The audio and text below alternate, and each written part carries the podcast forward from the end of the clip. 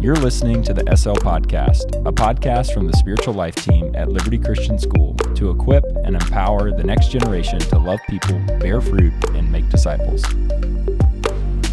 What's going on, everybody? Luke Crenshaw in the podcasting studio, hosting the SL Podcast for the first time. I'm here with my good friend, Braden Brown. What up, podcast world?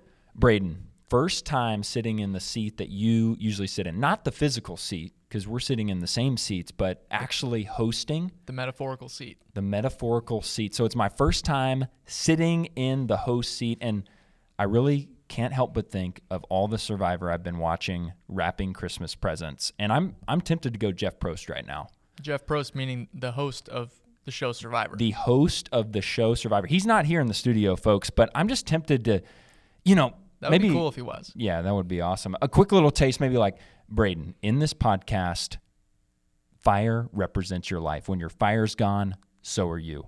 I guess it wouldn't really be fire though. It it'd probably be your microphone. Right. Because- if your microphone is gone, so are you. Because then when you're talking on the podcast, then you start to, and then your voice to kind of. Braden, where where are you going, Braden? Oh. Braden. Oh no, And he's, we're back. and he's back. So there's no better way to transition into this quick question. Quick question for you, Braden. Let's hear it. Okay, so here's the deal. Braden, walking around upper school, walking around middle school, I hear a lot of talk about this book called the Bible. Hmm. And I mean, it's 2022. This Bible, this Bible, the Bible was written years ago. That I feel like there's contradictions in it. I don't feel like it really always applies to me. I was watching on TikTok and they're just kind of picking apart the Bible. So, how do I know the Bible's actually reliable? How can I trust the Bible? Quick question for you. Yeah, I think I think that's a totally fair question to ask. Like to be honest, not enough people are asking that question until they get confronted by someone who is going to ask that question, and then what do they have as a foundation to stand on? Um, and so I, I think that's a really good question for us to talk about today. Um, when I answer that question, talking about what I believe about trusting the Bible as reliable, I use a system of five words that start with P, um, kind of to explain my belief that the Bible is accurate, trustworthy, and the Word of God. Mm. Now, these five arguments on their own, none of these is enough to be convincing. Um, but when you stack these evidence one on top of the other, this provides a sure footing for our faith. And so um, I'm gonna kind of gonna walk through those five P's, and then feel free to ask any follow up questions that you want. I'm ready, Um, man. Hit us. The first P is the word profession. So basically, this argument is that the Bible professes in itself that it is true and literally the words of God. So that Mhm. comes from 2 Timothy 3:16, which says all scripture is breathed out by God, is the words of God and profitable for teaching, for reproof, for correction, and for training in righteousness. You can also look at 2 Peter 1:21, which says for no prophecy was ever produced by the will of man, but men spoke from God as they were carried along by the Holy Spirit. Now, that's not a very convincing argument by itself. It's basically the argument uh, why should I believe the Bible? Because it says Mm. you should. Yeah. And I think our generation and the generation of students that we have right now are really tired of that answer.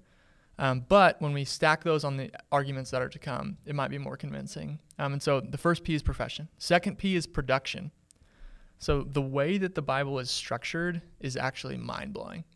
So we talk about the Bible as a book, but in reality, the Bible is 66 different books making up a library. Um, not only is it 66 different books, it has 44 plus different authors. It's written in three different languages Greek, Hebrew, and Aramaic. It's written over a span of 1,500 years.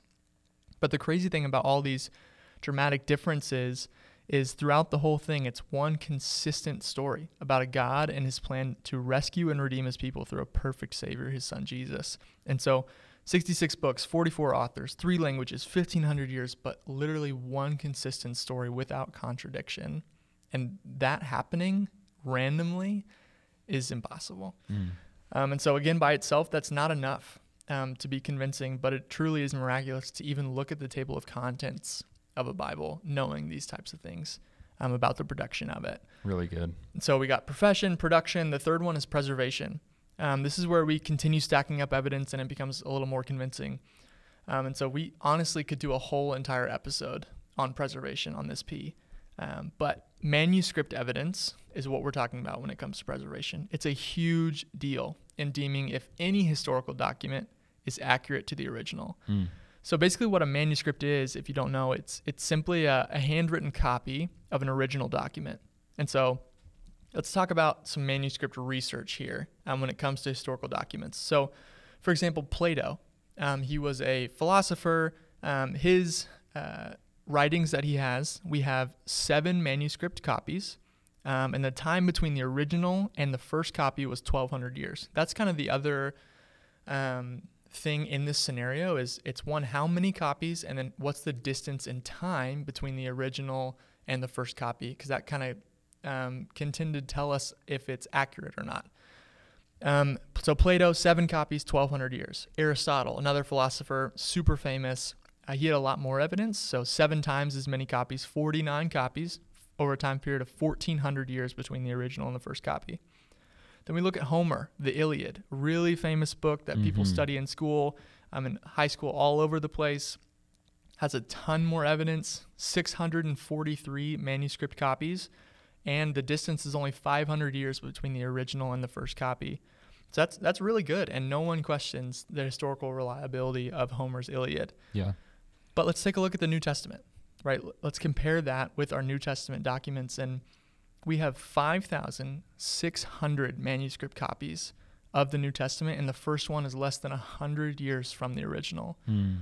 So it's almost nine times as many copies as Homer's Iliad, but we never question the historical reliability yeah. and the accuracy of the Iliad, let alone Aristotle and Plato. Mm. And so that that's another convincing thing that, that says, hey, you know, this we say these things are reliable, and we have even more evidence for the New Testament, for our, our Bible, that it's more accurate to the original. Yeah. So, real quick, just a quick review before you yeah. dive into that fourth piece. So, we have Come profession. On. Bible professes itself that it's true. It's the literal words of God. We've got production, 66 books, 44 plus authors, three languages. And then you just hit preservation, which heavily talks heavily uh, talks about the manuscript evidence, yep. and the New Testament just far exceeds anything else that we don't question. Right. Okay. Right. So hit me with that fourth P right now. Yeah, the fourth P is prophecy, and I think I think this one might be my favorite of all the evidences. Um, so basically, prophecies fill the Bible, um, especially the Old Testament. And a prophecy is simply a foretelling of a future event before it happens. So telling the future um, before it occurs. Um, and there was a professor at Westmont College, and his name um, his name's Peter Stoner, um, and he did a study on these prophecies using using the science of probability. Um, and so he sought to find out what is the probability of one man fulfilling the major prophecies made about the Savior mm-hmm. in the Bible. Um, so I'll attach an article in the in the show notes detailing the findings, but here are a few of the keys um, from that article that I think are really important for us. So what Stoner found is that the probability of one man fulfilling only eight prophecies was estimated to be 10 to the 17th power. Now that that number is massive, but it's kind of hard for us to tell like what that actually means. Yeah. Um, and so to illustrate how large that is, let me give you the scenario that Peter Stoner used. He said this is like covering the entire state of Texas, two feet deep in silver dollars, so 10 to the 17th power silver dollars, and marking just one out of all of them and then stirring up all of them across Texas, and then blindfolding a man, asking him to travel anywhere he wishes and pick up one coin, and that one coin being the one out of all of them that is marked. That's one and, lucky. That's one lucky guy right there. Right.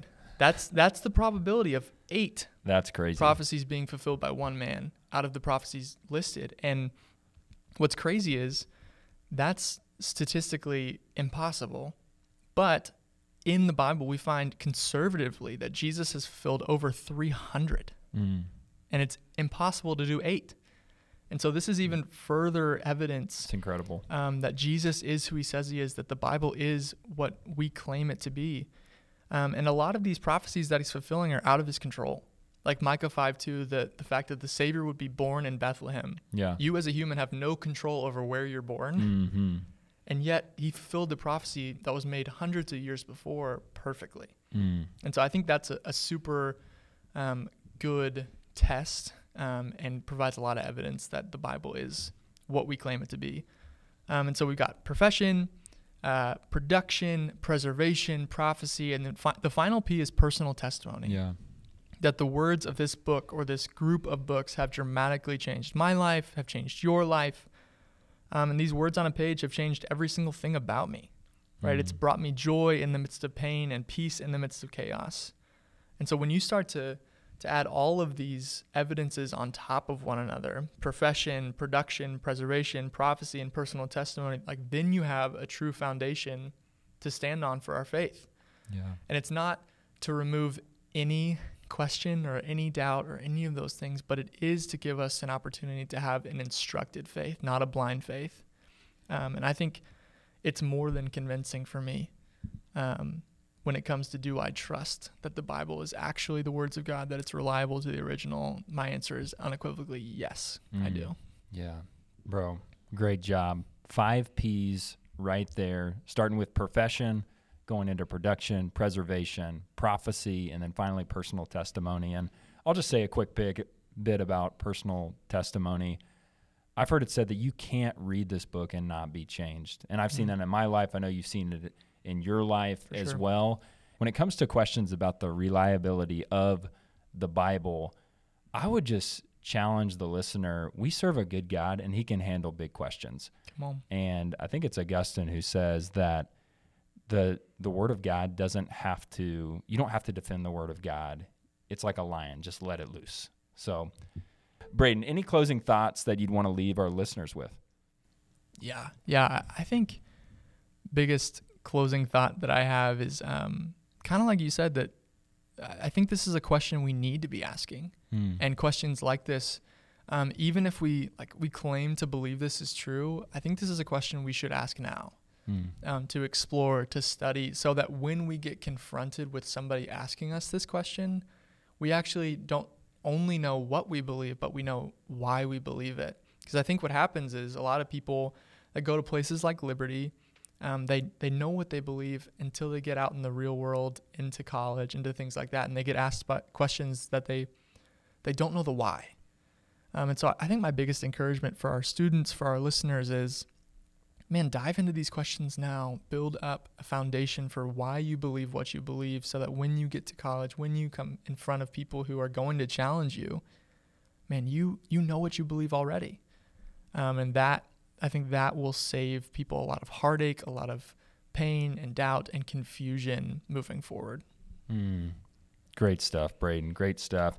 Thanks for joining us for this episode of Quick Questions. I don't think there's any better way to end this podcast session than saying one thing Braden, the tribe has spoken. Thanks for tuning in to the SL Podcast. For updates on new content and episodes, follow us on Instagram at LCS Spiritual Life. And as always, love people, bear fruit, make disciples.